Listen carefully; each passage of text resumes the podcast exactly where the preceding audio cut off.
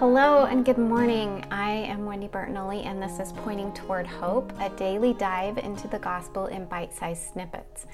I hope you enjoy your time here and share with friends and family. This is episode 19. Today, we are going to talk about a way that the Lord tells us to expect revelation, personal revelation, and how to move in the right direction. So, staying on our topic of asking, seeking, and knocking. On Wednesdays, we will be using direction from women in the gospel. I will be referencing a talk today given by Aileen H. Clyde in the 1994 October conference. I love looking back over past talks and learning from women that have come before us. So much knowledge to be learned from. As we talked about yesterday, the knocking part is how we are going to receive our answers from the Lord. And my example today is going to involve ribbon jello, also known as rainbow jello. And also a scripture found in Isaiah 28:10 and 2 Nephi 28:30. Both of these scriptures talk about a process about the way the Lord teaches us. So, before I talk about that, I'm going to talk about ribbon jello, also known as rainbow jello.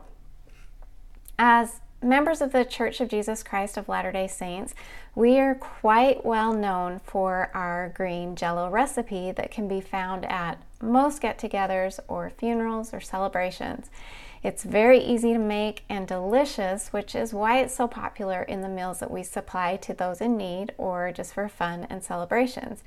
But rainbow jello, on the other hand, is quite a bit more difficult to make, but equally delicious. And let me just tell you, it makes a really cool presentation. It looks absolutely amazing when it is finished. Personally, I think I've only made it a couple of times when my kids were little. And basically, because it is a process. I'm totally going to link the recipe in the show notes just in case you want to try it. So, here's the basic process. If you've ever made jello, you know that it is pretty darn easy. Just get a little package of jello and dissolve it in boiling water. Once dissolved, add cold water. My mom always said to speed up the process, use um, ice cubes instead. And so that's what I always use. And you stir it until a gelatin starts to form. Then you put it in your desired dish and let it set up in the fridge until it's firm but jiggly. Usually about 30 minutes. Voila, jello. Well, rainbow jello, you do the same process several times in several flavors of different colors. That's how you make the rainbow. But there is a slight catch. There is a delicious layer that is white in between each colored layer, and that is what makes it so delicious and beautiful to look at. So, by the time you mix that up and you finish your layers, it has taken mm, maybe around nine or so hours now you understand why I only made it twice in my life. It is quite the process.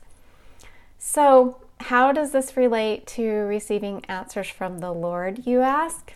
Well, first off, it's a process. Like we've already talked about briefly, there are certain steps that you need to follow in order to get your desired outcome or answer from the Lord. And the reason that I liked Sister Clyde's talk is because she shared what I am going to share with you, but also related it to charity. And we all know how much, as sisters in the gospel, sisters in Christ, love to take meals and desserts to those in need. So it's fun that she made that comparison. So here's a secret. Well, not a secret, but the way that we usually receive answers from the Lord. For behold, thus saith the Lord God I will give unto the children of men line upon line, precept upon precept, here a little and there a little, and blessed are those who hearken unto my precepts and lend an ear unto my counsel, for they shall learn wisdom.